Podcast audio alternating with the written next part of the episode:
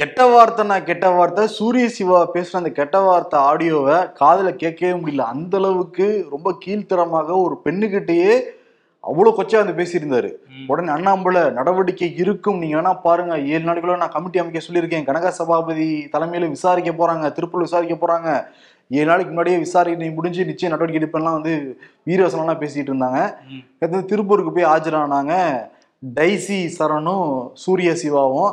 ஆஜராகி கனக சபாபதி விசாரிக்கவே இல்லை போல இருக்கு.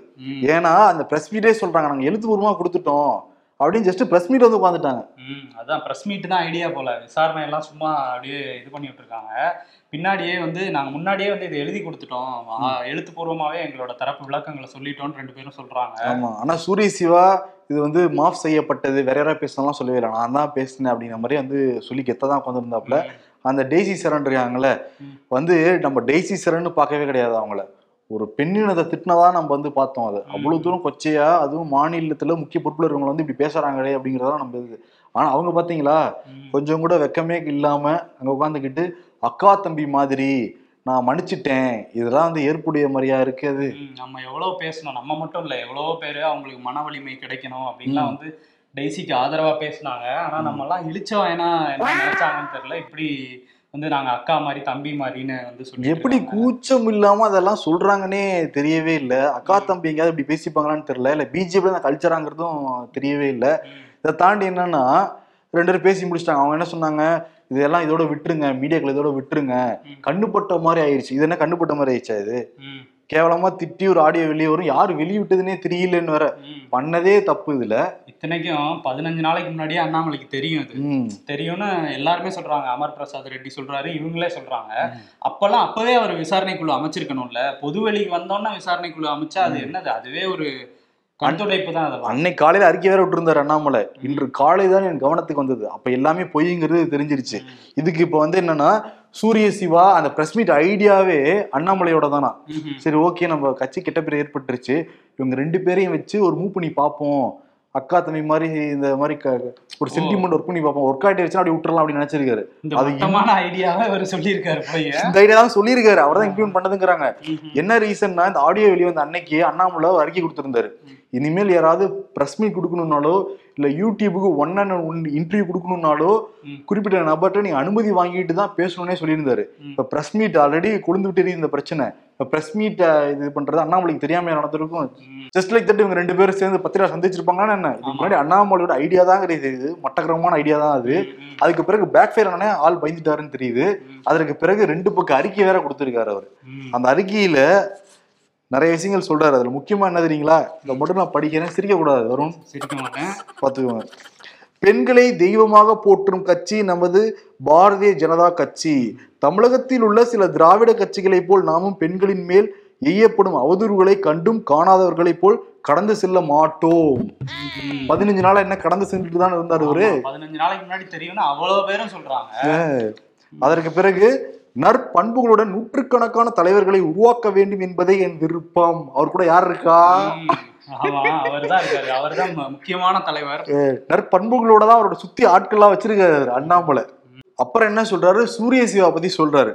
அவர் கட்சியின் அனைத்து பொறுப்புகளில் இருந்தும் ஆறு மாத காலத்திற்கு நீக்கப்படுகிறார். கட்சியின் ஒரு தொண்டனாக கட்சியின் வளர்ச்சிக்கு அவர் பணியாற்றலாம். இப்படி பேசுறவர் என்ன பணியாற்ற போறாரு? என்ன கிழிக்க போறாரு கட்சிக்கு? இவ்வளவு பச்சை பச்சையா திட்டுறாரு கொலை மிரட்டல் விடுக்கிறாரு. அவருக்கு வந்து ஆறு மாசம் வந்து அதாவது அந்த பொறுப்புல இருந்து மட்டும் நீக்கி இருக்காங்களாம் வலிக்காம பண்றது தண்டனை. அதாவது இவரு ரெண்டு லட்சம் கேஸ் பார்த்தாருல அப்படி எப்ப எப்படி தண்டனை வாங்கி கொடுத்திருப்பாரு அப்ப இருந்தவங்களுக்கு பாத்தீங்களா என்னென்ன ஐயோ இது தலையில அடிச்சுக்கானே தெரியல இது. அப்புறம் சொல்லியிருக்காரு அவரது நடவடிக்கைகளில் மாற்றம் கண்டால். அவர் மேல் எனக்கு மீண்டும் நம்பிக்கை வந்தால் பொறுப்பு அவரை தேடி வரும். ஓ அப்ப வரும் கண்டிப்பா வரும் என்னன்னா சமாதானப்படுத்தி முடிச்சிருக்காங்க ரெண்டு பேருமே. ஆனா அண்ணாமலைக்கு கீழே பணியாற்ற அனைத்து தகுதியிலும் இந்த ரெண்டு பேருக்குமே உண்டு. கண்டிப்பா உண்டு. அதுவும் அந்த டெய்ஸி வந்து ஒரு வார்த்தை சொன்னாங்க பிரஸ் மீட்ல. பிரதமர் நான் சாகிறதுக்குள்ள இப்படி ஒரு பிரதமரை பாப்பனா அப்படின்னு அவங்க சொன்னாங்க. நம்மளும் சாகிறதுக்குள்ள இப்படி ஒரு அக்கா தம்பியை பார்த்துட்டோமே ஐயோ. இல்லைங்க அக்கா தம்பி உறவையே கொச்சப்படுத்திட்டாங்க கேவலப்படுத்திட்டாங்க. கேவலப்படுத்தி கொச்சப்படுத்தி என்னென்னமோ பண்ணிட்டாங்க. ஆதரவா பேசினவங்க எல்லாரையும் அஹ் நம்மலாம் எப்படி பேசணும் அவங்களுக்காக இப்ப நம்ம நினைக்கும் போது இல்ல நம்ம ஆக்சுவலி டெய்ஸி சரணுக்காக பேசவே கிடையாது. ஒரு பெண்ணினத்தை இப்படி கொச்சப்படுத்தி பேசுறதா நடவடிக்கை எடுக்கணும்னு தான் சொல்லிருக்கோம். பட் திட்டுவாங்கன்னா அவங்களே போய் உட்காந்துருக்காங்க இது யாருக்குமே பிஜேபியில் இருக்கிற உண்மையாலுமே மானம் உள்ளவங்க யாருமே ஏத்துக்க மாட்டாங்க. அதுதான் உண்மை அது. பிஜேபியில் இருக்கிறவங்க ஆக்சுவலி மானம் இருக்கிறவங்க யாருமே இப்ப கமலாலயத்துக்குள்ள போறதே கிடையாதான் பிரதர். இதுக்கு முன்னாடி பிஜேபியில் இருந்த ராமசுப்ரமணியம் வந்து சொல்லியிருக்காரு கமலாலயம் இன்று குண்டர்களின் ஆலயமாக மாறிவிட்டது. கைவர்களின் கயவர்களின் புகலிடமாக இருக்கு. நரகல் நடைபேச்சாளர்களின் பயிற்சி கூடமாக இருக்கு அப்படின்லாம் சொல்லியிருக்காரு. அப்படிதான் இருக்கு. ஆனா இவங்க வந்து எந்த புனித நீரை கொண்டு கமலாலயத்தை சுத்தப்படுத்தினாலும் இனிமேல் சுத்தமாகுமா அப்படிங்கிறது தெரியல. ஏன்னா தமிழ்நாட்டுல ஐம்பது சதவீதத்துக்கு மேல பெண் வாக்காளர்கள் இருக்காங்க. மட்டகரமான அரசியலை பார்த்துட்டு தான் இருக்காங்கிறத அண்ணாமலையானுக்கோ புரிஞ்சுக்கணும். இல்லாட்டி வந்து சந்தி சிரிச்சிரும் பிஜேபியில அக்கா தம்பின்னு சேர்ந்ததுக்கு பிறகு சூரிய சிவாவை பொறுப்புகள் இருந்து நீக்கிட்டாங்க. அப்படியே காங்கிரஸுக்கு வரும் ஆப்போசிட் கட்சிங்கிற ப்ரூவ் பண்றாங்க காங்கிரஸ். இங்க வந்து ரூபி மனோகரனை காலையில நீக்கிட்டாங்க ஈவினிங் சேர்த்துக்கிட்டாங்க. ஆமா நைட்டு சேர்த்துக்கிட்டாங்க இடைப்பட்ட நேரத்துல என்ன நடந்துச்சுன்னு தெரியல ஆமா ரூபி மனோகரன் சில வேலைகள் பண்ணனாலதான் நடந்ததுங்கிறாங்க. என்னன்னா நேத்து காலையில கே ஆர் ராமசாமி தலைமையில ஒரு குழு கூடினாங்க. அதுல ரஞ்சன் குமாரும் ஆஜராகணும் ரூபி மனோகரன் ஆஜராகணும்னு சொல்லியிருந்தாங்க. ஏன்னா நவம்பர் பதினஞ்சாம் தேதி வந்து கே எஸ் அழகிரிக்கும் ரூபி மனோகரன் ஆதரவாளருக்கும் சண்டை வந்துருச்சு. அதற்கு பிறகுதான் வந்து ஒரு அறுபத்தி மூணு மாவட்ட செயலாளர் கடிதத்தோட இவர் நடவடிக்கை எடுக்குங்கிற மாதிரி குழு அமைக்கப்படும் கே எஸ் அழகிரி சொல்லியிருந்தாரு. அதன்படி ரூபி மனோகரன் ஆஜராகவே இல்லைங்க காரணத்தை காட்டி இந்த நடவடிக்கை குழுக்கு அதிகாரம் இருக்குன்னு சொல்லிட்டு ராமசாமி என்ன பண்ணாரு? ரூபி மனோகரன் நீக்கிட்டாரு. அவர் ஆஜராகிற வரைக்கும் கட்சியிலிருந்து தற்காலிக நீக்குங்கிற மாதிரி சொல்லிட்டாங்க. கட்சியில இருந்து நீக்க முடியிருந்தாங்க இதுல. அதுல பாஜக பொறுப்புல இருந்து லைட்டா அப்படியே தள்ளி நின்னுங்கப்பா அப்படிங்கிற மாதிரி சொல்லியிருந்தாங்க. இங்க வந்து கட்சியில நீக்கிட்டு இருந்தாங்க ரூபி மனோகரனை. நைட்டு ஒரு நம்ம ஷோ பப்ளிஷ் ஆகிற டைம் ஒரு ஏழு மணி எட்டு மணிக்கு. தினேஷ் குண்டுராவ் அறிக்கையை விடுறாரு. ரூபி மனோகரன் மீது எடுக்கப்பட்ட நடவடிக்கையை நான் நிறுத்தி வைக்கிறேன். நடைமுறைகள் சரியா பின்பற்றவே கிடையாது. நான் சொல்ற வரைக்கும் கட்சியில தான் இருப்பாங்க அந்த மாதிரி அங்கிருந்து ஒரு அறிக்கை தினேஷ் குண்டுராவ் இருந்து. ம். இப்ப அழகிரி பேசாம உட்காந்துக்கிட்டாரு ஏன்னா அழகிரியோட தினேஷ் குண்டுராவ் கொஞ்சம் பொறுப்பு அதிகம் இல்ல. மாநில பொறுப்பு தமிழ்நாடு மாநில பொறுப்பு வந்து அவர்கிட்ட தான் இருக்கு. கண்ட்ரோல்ல அவர் கண்ட்ரோல்ல இருக்குது. ஆனா வந்து என்னன்னா இது இவங்க ஒருத்தர் இப்படி சொல்றாங்க இன்னொருத்தர் இப்படி சொல்றாங்க. இந்த அணி மோதல் வந்து ஓயவே ஓயாது போல காங்கிரஸ்ல. ஆமா. பிஜேபியை எதிர்த்து காங்கிரஸ் அரசியல் பண்ணா ஓகே. காங்கிரஸ் எதிர்த்து பிஜேபி அரசியல் பண்ணா ஓகே. காங்கிரஸுக்குள்ளேயே அரசியல் பிஜேபிக்குள்ளே அரசியல். ஆஹ் உள்ளுக்குள்ளே எதிர்த்துக்கிட்டு இருக்கிறாங்க. ஆனா ஒட்டுமொத்தத்துல இவங்கெல்லாம் நம்பவே கூடாதுங்கிறது மட்டும் தெரியுது. காலையில நீக்குறாங்க அப்புறம் சாயந்தரம் சேர்த்துக்கிறாங்க. அங்க என்னன்னா காலையில பயங்கரமா சண்டை போட்டுக்கிறாங்க. சாயந்தரம் சேர்ந்துக்கிறாங்க அக்கா தம்பின்றாங்க. யாரையுமே நம்ப கூடாது ஆமா இவங்கெல்லாம் தான் எனக்கு என்னன்னா நம்ம எதிர்காலத்தை தண்ணி நம்ம அடுத்த தலைமுறை எதிர்காலத்தை நினைச்சு ரொம்ப வருத்தப்படுறோம். இவங்கெல்லாம் நாளைக்கு மினிஸ்டரோ இல்ல எதுக்கோ பொறுப்பு வந்துட்டாங்கன்னா என்ன ஆகும் இந்த நாடு? என்ஆர்ஐலாம் ரொம்ப சேஃபா இருக்கீங்க நீங்க. ம். நாங்க தான் மாட்டிக்கிட்டோம். ஏ. எடப்பாடி அமித்ஷாவை மீட் பண்ண தீவிரமா முயற்சி பண்ணிட்டு இருக்காராமே. ஆமா அதுதான் ஆளுநர் போய் சந்திச்சிருக்காரு. ம்ஹும். ஆளுநர் ஐயா நான் ஏதோ தவறா ஏதோ வேற ஒரு டென்ஷன்ல ம். அமித்ஷா எல்லாம் பார்க்க முடியாது அப்படின்னு நான் சொல்லிட்டேன். கோச்சுக்கு போற ரெசமான் தயவுசெய்து நீங்க தான் போய் போய் சொல்லணும் அவர்கிட்ட. அப்படின்ட்டு தான் அந்த பேனர் இதெல்லாம் தூக்கிட்டு போயிருக்காரு ஆளுநர் மாளிகைக்குள்ளார. வெளியே வந்து பேனரு திமுக சட்டம் ஒழுங்கு அப்படின்னு சொல்லிட்டு அதெல்லாமே பேசிட்டு இருக்காரு ஆளுநர்கிட்ட. அதெல்லாம் மறுக்கல. ஆனா என்னன்னா ஆளுநர் அமித்ஷா பத்தி நான் சொல்லிட்டேன். அது வாய் தவறி வந்த வார்த்தைகள் வழியே நீங்க எதுவும் தப்பா நினைச்ச கூடாது. ஏன்னா ஆளுநர் பாக்குறதுக்கு முன்னாடி எடப்பாடி பழனிசாமி அமித்ஷா சந்திக்கிறதுக்கு முயற்சி எல்லாம் எடுத்திருக்காரு. அங்கிருந்து கிரீன் சிக்னல் கிடைக்கவே இல்லையா? இங்க ரூட்டை பார்த்திருக்காரு. அண்ணாமலை ரொம்ப கடும் கோபமாயிட்டாராம். பிஜேபியும் அதிமுக கூட்டணியில இருக்கிறது இல்லாத வேற விஷயம். ஆனா இந்தியால ஒரு முக்கியமான நபர் வந்து அமித்ஷா. அவர் எப்படி நீங்க ஜஸ்ட் லைக் தட் சொல்லலாங்கிற மாதிரி கடிஞ்சு கொண்டாராம் எடப்பாடி பழனிசாமிகிட்ட அண்ணாமலை. நிறைய வழ வழக்கெல்லாம் வேற இருக்குல்ல. நெடுஞ்சாலைத்துறை ஊழல் வழக்கு சிபிஐ கிட்ட இருக்கு. மருத்துவக் கல்லூரி வழக்கு ஆமா. பல வழக்குகள் இருக்கு. இவர் வந்து இங்க வந்து சென்னை வரும்போது எப்ப பார்த்தாலும் அமித்ஷாவை மீட் பண்ணணும் மீட் பண்ணணும்னு ஏன் கேக்குறீங்க? அது வேற கட்சி இது வேற கட்சின்னாரு. ஆனா. இப்பயும் அங்க போய் மீட் பண்றதுக்கு தான் டைம் அங்க போய் கேட்டிருக்காரு. நான் சென்னையில மீட் பண்ண மாட்டேங்க. அதுல நான் உறுதியா இருக்கேன். இங்க வரும்போது மீட் பண்ண மாட்டேன். ஏன்னா கொடுக்கவும் மாட்டாங்க டைம் அங்க போய் நான் பாத்துக்கிறேன் அங்க போய் மாட்டேங்கிறாரு கோச்சுக்கு வேணாம்னு சொல்லுங்க. அது ஏதோ சும்மா பேசுனேன். லுலுலாயி தான் அப்படின்ட்டு இருக்காரு எடப்பாடி. ஆனா அமித்ஷா கிட்ட இருந்து ஒரு செய்தி வந்திருக்கிறதா சொல்றாங்க. என்ன செய்தினா ஒன்றிணைஞ்ச அதிமுகவை தான் நான் பார்க்கணும்னு விரும்புறேன். அது கூட தான் பிஜேபி கூட்டணி வைக்கணுங்கிறதும் விரும்புறோம். அதனால நீங்க எல்லாம் ஒன்னா சேர்ந்து வாங்க. டெல்லிக்கு ஏதாவது திறந்தே இருக்கும். நீங்க ஒத்தத்தையா வரதா தான் வேணாம் அப்படிங்கிறாங்களாம் மோடியும் சரி அமித்ஷாவும் சரி. எல்லாருமே டிடிவி உட்பட எல்லாரும் ஒன்றிணைஞ்சவா? முக்கியமா இந்த ரெண்டு பாய்ஸ். ரெண்டு பாய்ஸ். ஓபிஎஸ் அண்ட் இபிஎஸ் ஆனா என்னன்னா இன்னொரு தகவல் வந்து வெளியே கசிஞ்சிருக்கு. ஜனவரி பதினேழாம் தேதி எம்ஜிஆருடைய பிறந்த தினம். அன்னைக்கு வந்து ஒன்று சேரலாங்கிற ஒரு இதுவும் அடிப்படுது ஏன்னா ரெண்டாயிரத்தி இருபத்தி நாலு தேர்தலுக்கு ஒரு வருஷம் தான் இருக்கு. நம்ம அப்படியே அடிச்சுக்கிட்டே போயிட்டு இருந்தோம்னா அது ஒரு வருஷம் அடிச்சுக்கிட்டே தான் இருப்போம். அது யாருக்குமே லாபம் இல்லாம போய் முடிஞ்சிடும். முக்கியமா அதிமுகக்கே லாபம் இல்லாம போய் முடியும். பார்க்கலாமா அப்படிங்கிற ஒரு யோசனை இருக்கும் அப்ப. சின்னதா. சின்னதாவா? ரொம்ப சின்னதா. பாப்போம் அதுக்கெல்லாம் வாய்ப்பு இல்லைங்கிற மாதிரியும் ஒரு சைடு சொல்றாங்க. இருக்காங்க. எடப்பாடி வந்து ஓபிஎஸ் சேர்த்துக்கிறதுக்கான மைண்ட் செட் மைண்ட் செட்ல இல்ல. ஆனா வந்து வழக்கெல்லாம் இருக்குல்ல சிபிஐ வழக்கு இருக்கு இப்ப விஜயபாஸ்கர் போட்டதுனால ஜெர்க்காயிருக்காரு அவரு. குற்றப்பத்திரிகை தாக்கல் பண்ணிட்டாங்க. ஆமா சிபிஐ தாக்கல் ஆமா பண்ணாங்க அடுத்த வருஷம் நம்ம மேல வந்து ஏறிடுச்சுன்னா போய் ஜெயில தான் உட்காந்துருக்கணும். அதுக்கு விஷம் அட்ஜஸ்ட் பண்ணிக்கலாமாங்கிறது ஒரு பர்சன்ட் வந்துருவேன் எடப்பாடி பழனிசாமிக்கு. அதுக்கு பிஜேபி தான் நாள் குறிச்சிருக்காங்க. ஜனவரி பதினேழு. அப்படின்னு. ஆன்லைன் சூதாட்ட தடை சட்ட மசோதா நிற- நிறைவேற்றி ஆளுநருக்கு வந்து அனுப்பி வச்சிருந்தாங்க. அவர் வழக்கம் போல கிடப்பிலே வந்து போட்டு வச்சிருந்தாங்க.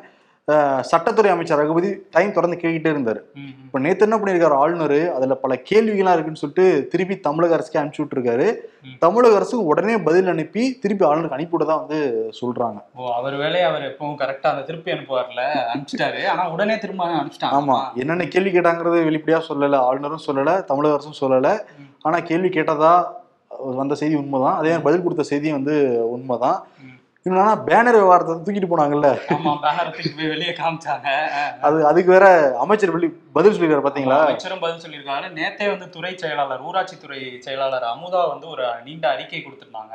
அதுல எண்பத்தி நாலாயிரத்தி அறுநூத்தி ஐம்பத்தி மூணு பேனர் வந்து இந்த நம்ம ஊர் சூப்பர் திட்டத்துக்காக அடிச்சிருந்தோம். அது ஒவ்வொரு பே ஒரு பேனரோட விலை அறுநூத்தி பதினொன்று தான். இவங்க சொல்ற மாதிரி அந்த ஏழாயிரத்தி சொச்சம்லாம் கிடையாது. அது முற்றிலும் தவறான தகவல்னு சொல்லிட்டு அதுல இன்னும் சில டேட்டாஸ்லாம் சொல்லியிருந்தாங்க.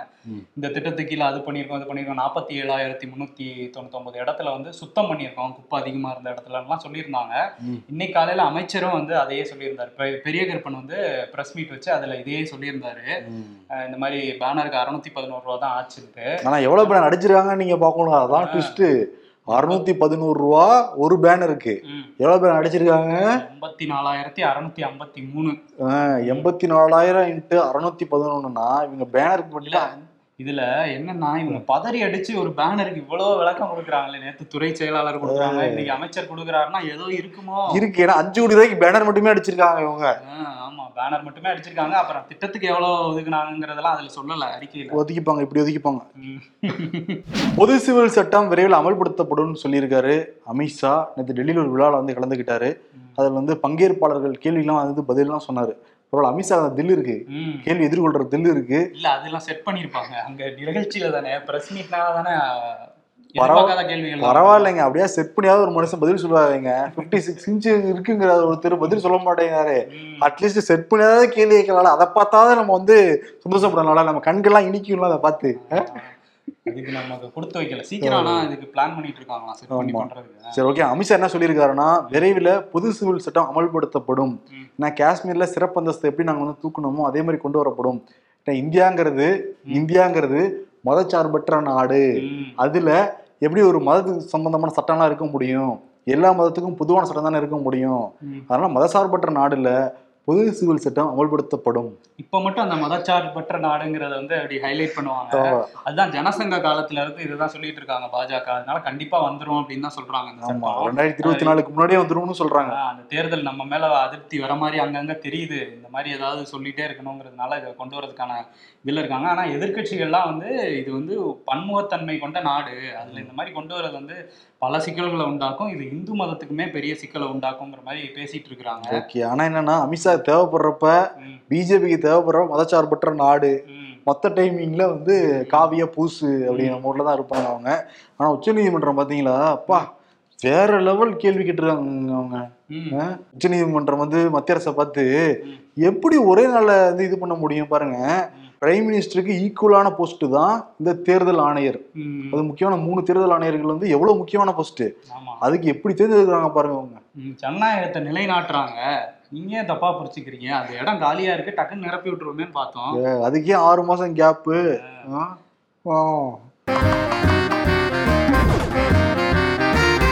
ஐநூறு கிலோ கஞ்சாவை எலிகள் தின்றுவிட்டது.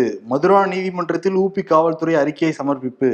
நீதிபதி அதிர்ச்சி. என்ன எதுக்கியா கோர்த்து விடுறீங்க? அப்படின்னு எலி கேக்குது. திருச்சி சூர்யா எனக்கு தம்பி மாதிரி டெய்ஸி எனக்கு அக்கா மாதிரி. ஆடியோ விவகாரத்தில் கூட்டாக பேட்டி அளித்த டெய்ஸி சூர்யா. அக்கா தம்பிக்குள்ள இப்படியுமா அசிங்க அசிங்கமா பேசுவீங்க? உங்களை நினைச்சா ரொம்ப பெருமையா இருக்குடா. ஓய்வுக்கு ஆறு வாரம் முன்பாகவே விருப்ப ஓய்வு அறிவித்த ஐஏஎஸ் அருண்கோயல் உடனடியாக தேர்தல் ஆணையராக நியமிக்கப்பட்டதை பேசாமல் வேறு எதையதையோ சோசியல் மீடியாக்களை பேச வைத்தது வெற்றி பெற்றிருக்கிறார்கள். ம், தம்பி உடையான் ஆடியோவுக்கு அஞ்சான். இன்னைக்கு அவார்டுக்கு நிறைய சாய்ஸ் இருக்கு. அக்கா தம்பி இருக்காங்க. அண்ணா அண்ணான்னு வரல அவர் இருக்காரு. வேற யார் இருக்கா? எடப்பாடி இருக்காப்ல. அவர் ட்ரை பண்ணிட்டு இருக்காரு. எடப்பாடி இருக்காரு பேனர் பேனரை வச்சுட்டு இவங்க ஒரு பயந்து பதறி அடிச்சு இது சொல்லிட்டு இருக்காங்க திமுக. கருப்பணன் வேற இருக்காரு நிறைய பேர் இருக்காங்க. ஆனா இதெல்லாம் வந்து அண்ணா அக்கா இருக்காங்கல்ல அண்ணா அக்கானே வருது அக்கா தம்பி இருக்காங்கல்ல. அதெல்லாம் பேசவே வேணாம். அலர்ஜியா இருக்கு. அந்த செய்தி நேற்று படிச்ச உடனே எனக்கு வாமிட்டிங் சென்ஸே வந்துருச்சு என்ன இந்த அளவுக்கு தரங்க தாழ்ந்து இறங்கிட்டீங்க அப்படிங்கிற மாதிரி இருந்துச்சு. அதெல்லாம் வேணாம். அவார்டுக்கு ஒர்த்து இல்லாததுக்கு ஒர்த்து இல்லாத மேட்டரா போய்கிட்டு இருக்கு. அதெல்லாம் நம்ம கூப்பிட கழிச்சு விட்டுறலாம். எடப்பாடி பழனிசாமி கொடுக்கலாம். ஐயா மன்னிச்சிருங்கய்யா. ஏதோ தெரியாம. ஏதோ ஃப்ளோல பேசியிருப்பேன். ஓகேங்களா? உங்க கூட பழம் தான் நான் டூலாம் விட்டுறாதீங்க மாதிரி கேட்டிருக்காருல்ல. வாய் தவழ்ந்து இல்ல வாய் தவறி பேசிட்டேன். அதனால மன்னிச்சு அப்படின்னு. சொல்லி மன்னிச்சு அப்படிங்கிற விருது எடப்பாடி பழனிசாமிக்கு. சிறப்பு. நாளை சந்திப்போம். உங்களுக்கு அந்த ஓப்பனிங் இதெல்லாம் பிடிச்சிருந்தோம் ரிலாக்ஸ்லாம் பண்ணினா நாங்கள் நிறைய பண்ண தயாராக இருக்கிறோம். ஆமா. டீம் ரெடியா இருக்காங்க பசங்களா ஆமா. நன்றி வணக்கம். நன்றி.